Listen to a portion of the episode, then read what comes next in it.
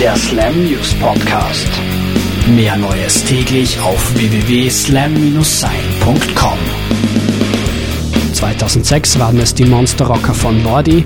Dieses Jahr könnte ein Truthahn zum Gewinner des Eurovision Song Contests werden. Die TV-Puppe Dustin the Turkey wird vielleicht für Irland an den Start gehen.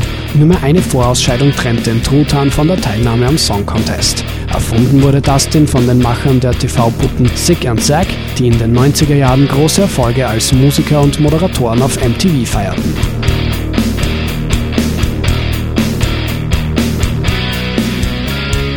Noch eine Lachnummer liefert uns dieser Tage Gino Marino, seines Zeichens Sänger der Deftones. Auf ginosocks.com verkauft der Frontmann jetzt Tennissocken mit verschiedenfarbigen Streifen.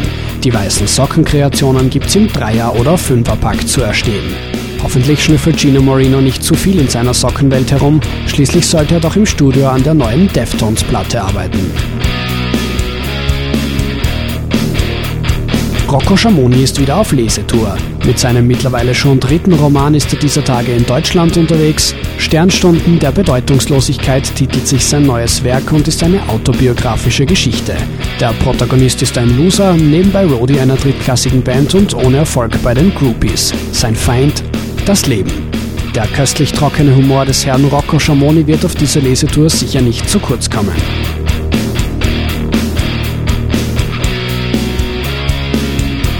Noch jemand freut sich darauf, endlich wieder auf Tour zu gehen.